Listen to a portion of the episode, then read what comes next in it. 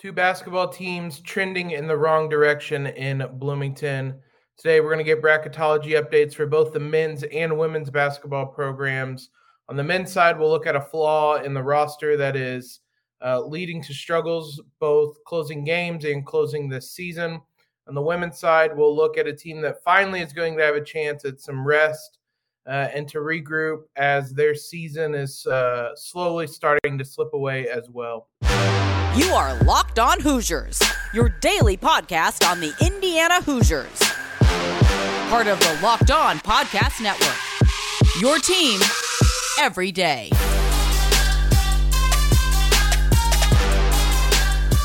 What is up, guys? It is Wednesday, February 23rd.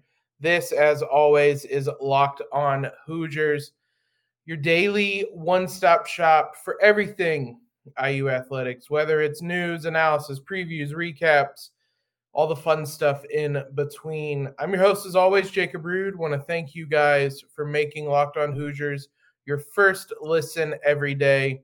Just a reminder, we're free and available on all platforms, including YouTube, where we premiere the episodes every morning at 7 a.m. As I said, we have both a men's and women's basketball team trending in the wrong direction. We're going to talk about both teams today. Look at one of the big flaws in this men's basketball roster. Uh, a couple people have started to point out that uh, is worth diving into a little bit more. On the women's side, it's not a lot of their own doing that has led to some of their struggles. It's a very tired team uh, trying to hold on to a top four seed uh, in the NCAA tournament and a chance to host some uh, tournament games. It, was a season that looked like it could be destined for a Big Ten title, and now it's a, a team that is kind of having to hang on uh, to keep a, a special season together a bit. Uh, we're also, as I said, going to talk on some bracketology as well, get some updates on those before we do all of that, uh, want to remind you guys to subscribe to the podcast wherever you're listening to it at. Uh, you can follow us on Twitter at LO underscore Hoosiers. We're going to do a spaces at halftime of the IU Maryland game. I promise, Scouts Honor this time. We will do that uh, to get you guys uh, some thoughts on the first half of that game. Get everybody, uh, get everybody's thoughts on the game. So we will be doing that for the IU Maryland game. Be sure to follow us on Twitter at LO underscore Hoosiers. All right, let's dive into this one. Um, I, I, saw some interesting points made uh, about this IU men's basketball team roster. There's a lot of flaws with this team. We've pointed them out a little bit. A lot of square pegs and round holes, which is to be expected. Mike Woodson came in, did the best he could, uh, brought in a bunch of of transfer players that are talented, no doubt, but a lot of them may be miscast in roles. And as a result, the team as a whole is starting to struggle. I mean, they struggled for much of the season, but uh, those struggles have become more pronounced as the season is coming to its end. One of the biggest ones I don't need to really dive in on at all. There's just not enough shooting. We've talked about it. It's readily apparent uh, when you watch games defenses just aren't worried about the Hoosiers outside shooting. Really, they only have one reliable shooter in Parker Stewart, and everyone else is pretty high variance or just not a good shooter at all. Um, so if you're paying attention to Parker Stewart, you can kind of live and die with anybody else making three pointers, and that's just not sustainable in modern college basketball. More importantly than that, though, something this team really, really lacks is just a go to scorer on the perimeter obviously you have someone like Trayce Jackson Davis, who one of the best forwards in the country, one of the best players in the country, probably still going to be an All American. His his season has kind of tailed off a little bit down the stretch here, uh, but probably still going to be an All American. But you can see um, how teams can kind of scheme him out of the game. You just pack the paint. Part of it is roster construction and not really his fault, but you can pack the paint put make sure all five guys are aware when he gets the ball, double, triple team him, and get the ball out of his hands. When you have somebody that you can go to on the perimeter You can just give the ball to him at the top of the key, tell him to go get a bucket, maybe do a little screen and roll action. That you can't scheme somebody out of the game like that. And if you do, you're trapping way, way, way farther away from the basket and you're leaving the rest of your defense compromised. There's a difference between doubling a perimeter player at the three point line versus doubling a post player 10, 12 feet from the hoop. You can look at recent IU games for examples of this. Malaki Branham for Ohio State, you saw just it, it I'm not even talking necessarily just its elite level player. Malaki Branham is a very good player and just having that type of guy who can get to a spot and make a shot. IU doesn't have anybody like that on the roster. Uh, Johnny Davis, we saw he's one of the best players in the country as well, but that's maybe the top end example of just a player you can give the ball and, and he can get a bucket. You saw it with Jaden Ivey, another kind of high level example in that Purdue game uh, in Assembly Hall. He drug Purdue back into that game by just getting to the rim, getting to his spot, whatever shot he wanted, it felt like he could get. You you don't even have to look. I mean, Grace Berger with the women's basketball team is another example of that. Uh, she is as good of a mid-range scorer as there is, and how many times this season has she knocked down some huge shots? I think back to that Purdue game on the road where she hit some enormous shots in that comeback. Um, and they just gave her the ball and trusted what she's uh, what she could do. It when you have a player like that, for one, if you can complement him with Trayce Jackson Davis, it takes a lot of pressure off of him um, because, as I said, teams can't really afford to scheme. They just simply can't scheme a perimeter player like that out of the game without really compromising other parts of their defense.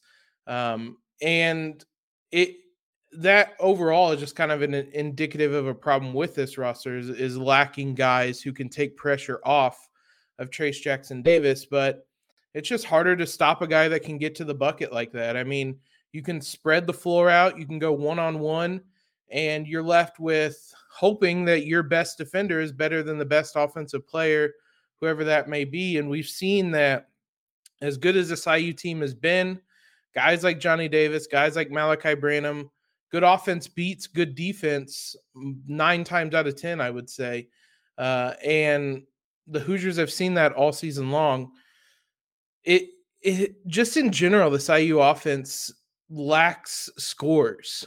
Uh, you saw at the end of that Ohio State game, IU probably had the best possible offensive lineup they could put on the floor. When you're just talking sheer best offensive players, um, we I think I might have mentioned this lineup before, but you have to have a point guard out there. So Xavier Johnson. If you're looking at two wing players that are your best kind of offensive threats, it's definitely Parker Stewart and probably Tamar Bates. Maybe against Ohio State, you could make a case for Miller Kopp, but then you're always going to have Trayce and Race out there. That was about as good as it gets for IU offensively, and they still couldn't score the ball late. So I don't want to point fingers or uh, that isn't what this is about, but it's just kind of showing what this team lacks. Uh, I know there's been more and more criticism just levied all throughout um, on Mike Woodson, on the players, on all types of people.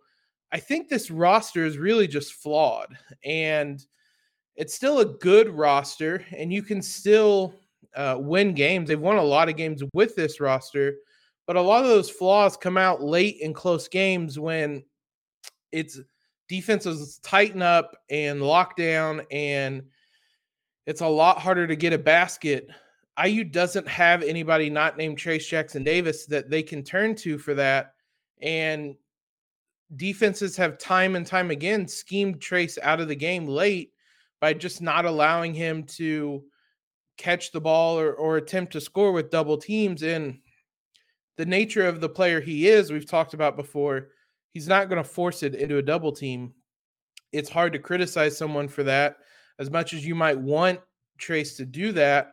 Um, that's just not the player he is. He's going to find the open guy. So that flaw has shown itself maybe most loudly at the end of games. And considering the amount of close games the Hoosiers have had in this five game losing streak, uh, it, it's been more and more apparent. Now, is that player on the roster coming? I I think Tamar Bates can be that kind of guy. Uh, there's there's a lot of potential there, and I can see why he was a five star recruit. He struggled this season. Uh, I think he's he's trending upward while while the rest of the team may be trending downward. I've thought he's played better and better of late. I think that potential is there for him, maybe next year or uh, the following season, depending on kind of what trajectory he's on. Jalen Hood Schifino seems like he could be that type of guy next season. Six five kind of point guard. That's the size of a guy that can create his own shot and have a kind of height advantage at the point guard position. Sounds like he's a guy that can get to the rim, but also have a really strong pull up mid range game. Uh, can find guys. It, he seems like the type of guy that you could give the ball to late in those situations. He's still going to be a freshman, so how much you trust that we'll see. But seems like he's that type of guy. Maybe the Hoosiers bring in a transfer as well. That can be that type of guy. Um, we don't know what the transfer portal is going to look like. The Hoosiers leaned pretty heavily into it this past off season. We'll see who comes and goes and and how that shakes out. It's pretty impossible to predict that, but uh, right now, I, outside of Tamar Bates, nobody on this current roster I can really see being that type of person. Um, Jalen Hood Schifino is coming in, so maybe you can consider that. So I, that to me is one of the biggest reasons the Hoosiers struggle late in games uh, is that they just simply don't have a go-to guy on the perimeter that they can when they need a bucket, uh, they can have that person get one. And the result is a team that is sliding rapidly out of the NCAA tournament. We're going to take a look at latest ESPN inside the Hall Andy Bottoms, some of those projections, see where the Hoosiers fall on that.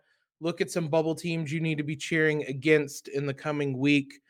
Before all that, uh, this is typically about the time of year I give up on my New Year's resolutions. Not this year, though. I'm sticking with Built Bar.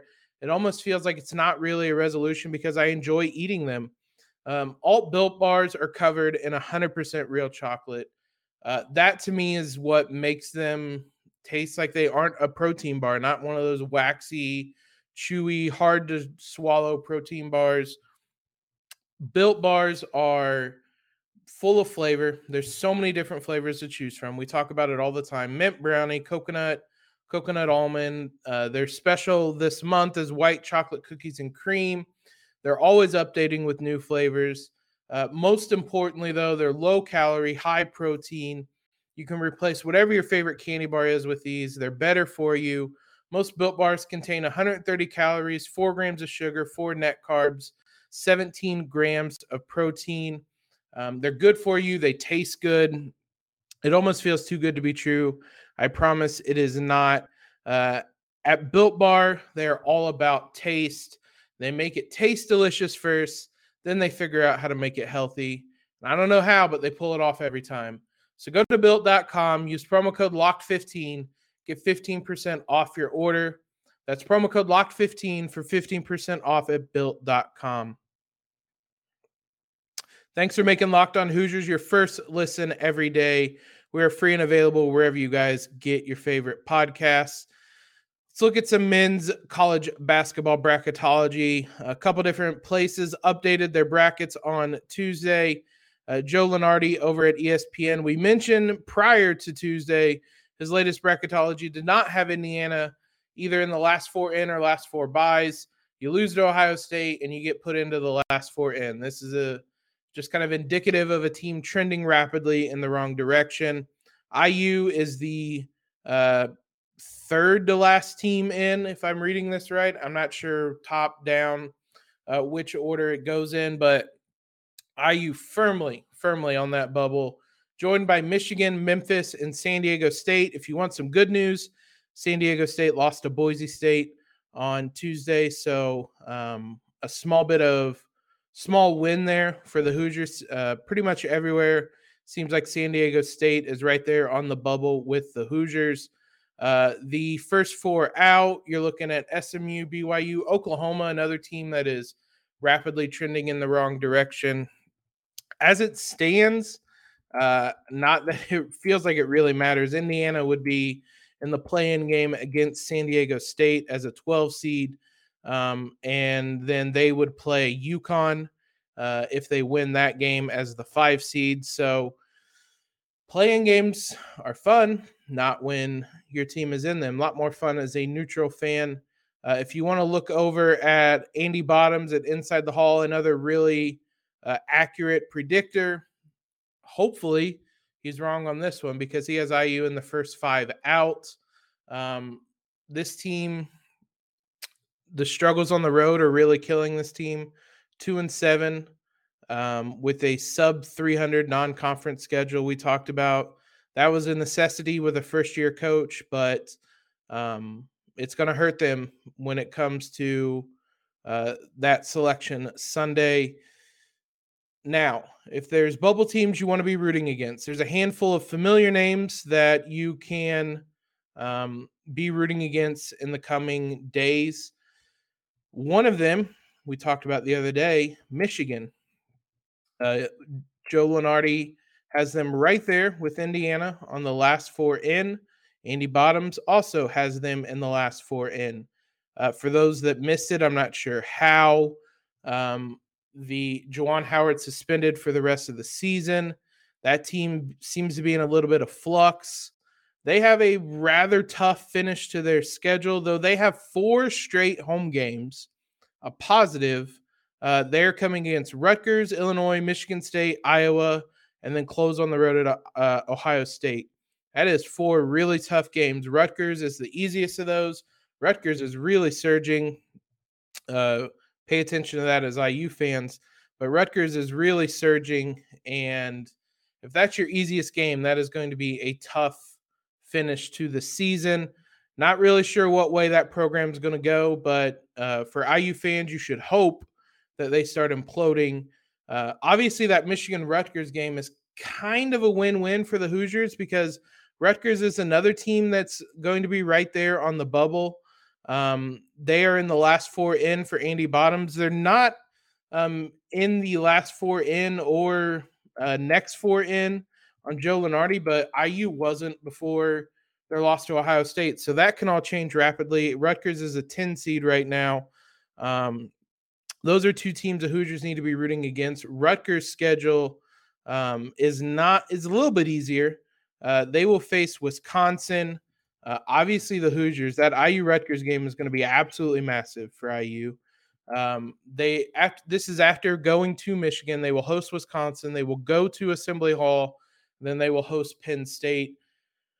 If there's in, I mean, every game IU has the rest of the way is must win. That Rutgers game is absolute, absolute must win. Uh, that that game is going to need as much fan support as possible. That is going to be a really, really big game for IU uh, to knock off another potential bubble team.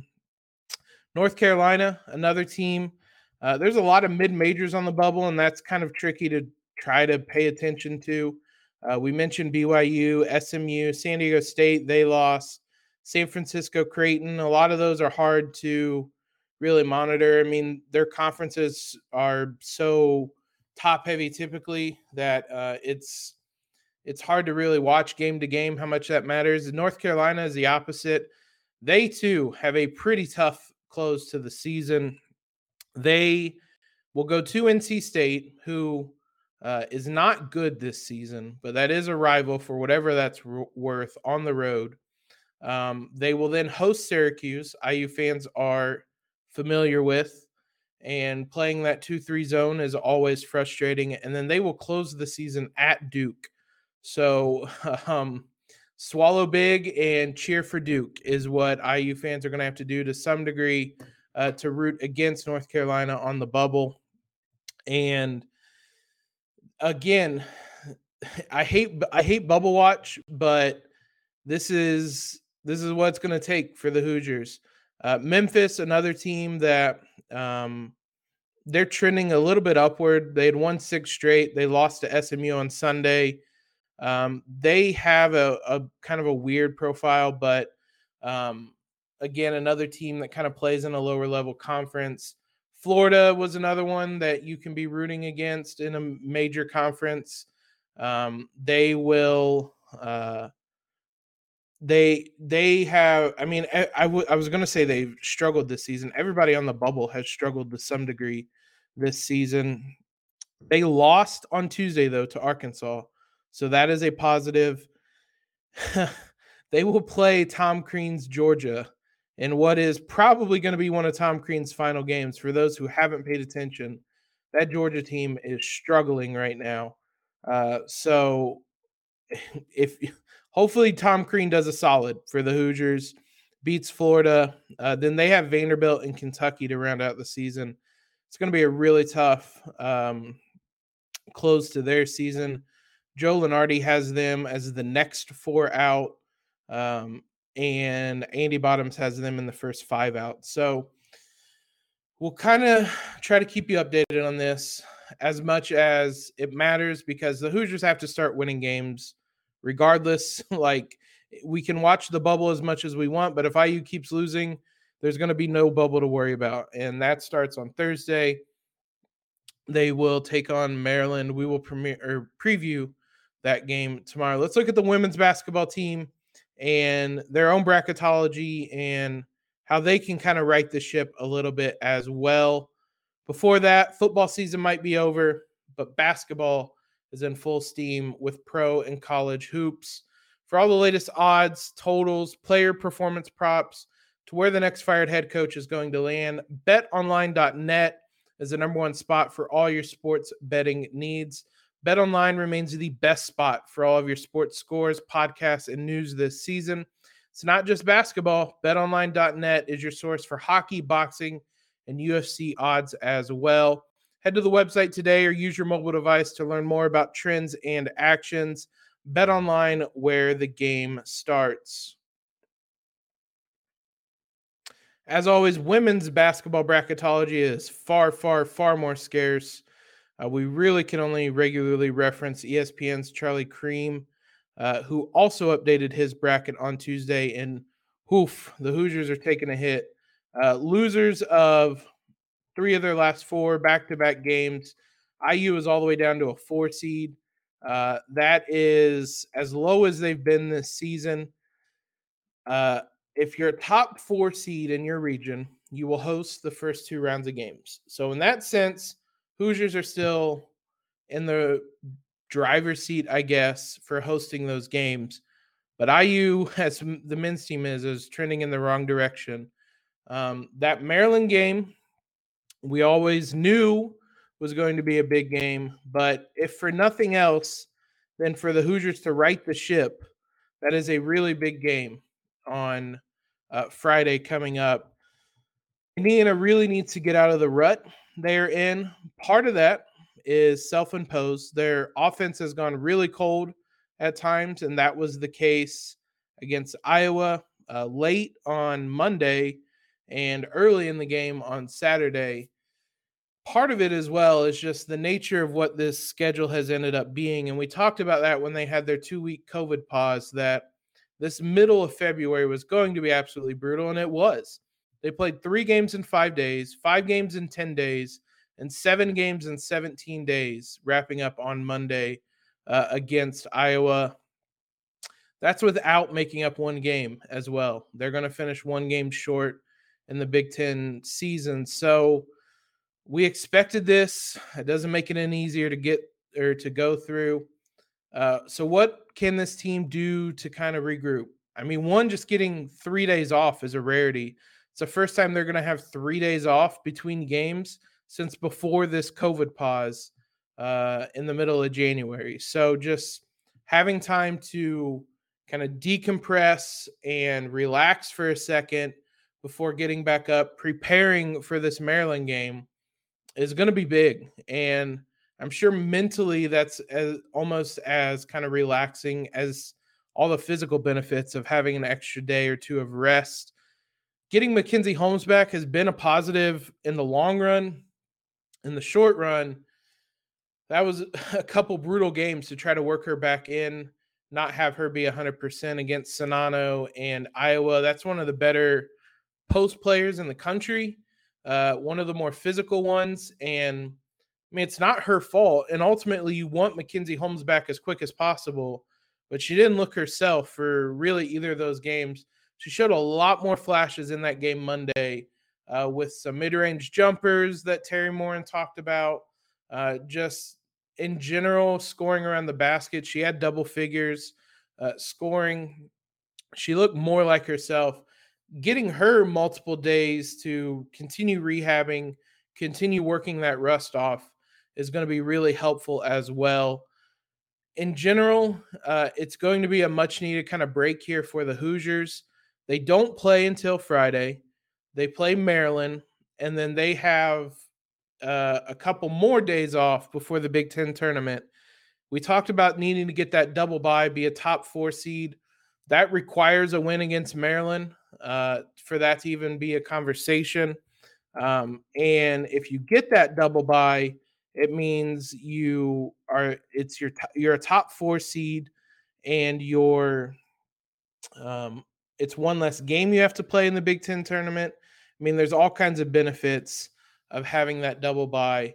Right now, the Hoosiers are one of five or four teams with four losses, but as we mentioned in Monday's episode, the losses don't matter because the Hoosiers have one less game played. So while they all have four losses, Ohio State, Maryland, and Iowa all have a, a 75% win percentage, and IU's is at 73. So that's kind of a, a tiebreaker that doesn't go in the Hoosiers' favor. So you beat Maryland, you have a better, you have fewer losses, and at the end of the day, that'll give you a better win percentage uh, at the end of the season. So you beat Maryland and you get a top four seed, and that's going to be the focus right now for the Hoosiers before they go to the Big Ten tournament. If they're a top four seed, they won't play until Friday of next week. Uh, if I remember correctly, if they are a, they're not a top four seed, if they're the five seed, then you're looking at um, a Thursday start, which is the case. If they're the five seed, uh, they will play roughly uh, maybe two o'clock, 1.30, 2 o'clock on that Thursday.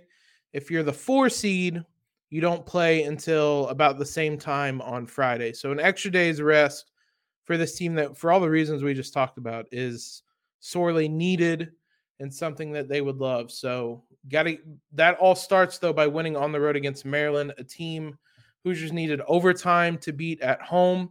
That's two teams in very different spots. Maryland has kind of regrouped from a swoon in the middle of the season, uh, and the Hoosiers are certainly they've certainly played better, and they certainly have looked better this season than they do right now. We'll preview that game a little more in depth uh, on Friday's episode, but that's where the Hoosiers women's basketball team is right now. Ultimately, they're going to be in the tournament, but it does feel a little bit like a missed opportunity um, through no fault of their own. It's just kind of one of those things that happens with COVID in 2022, 2021, all the in last couple seasons.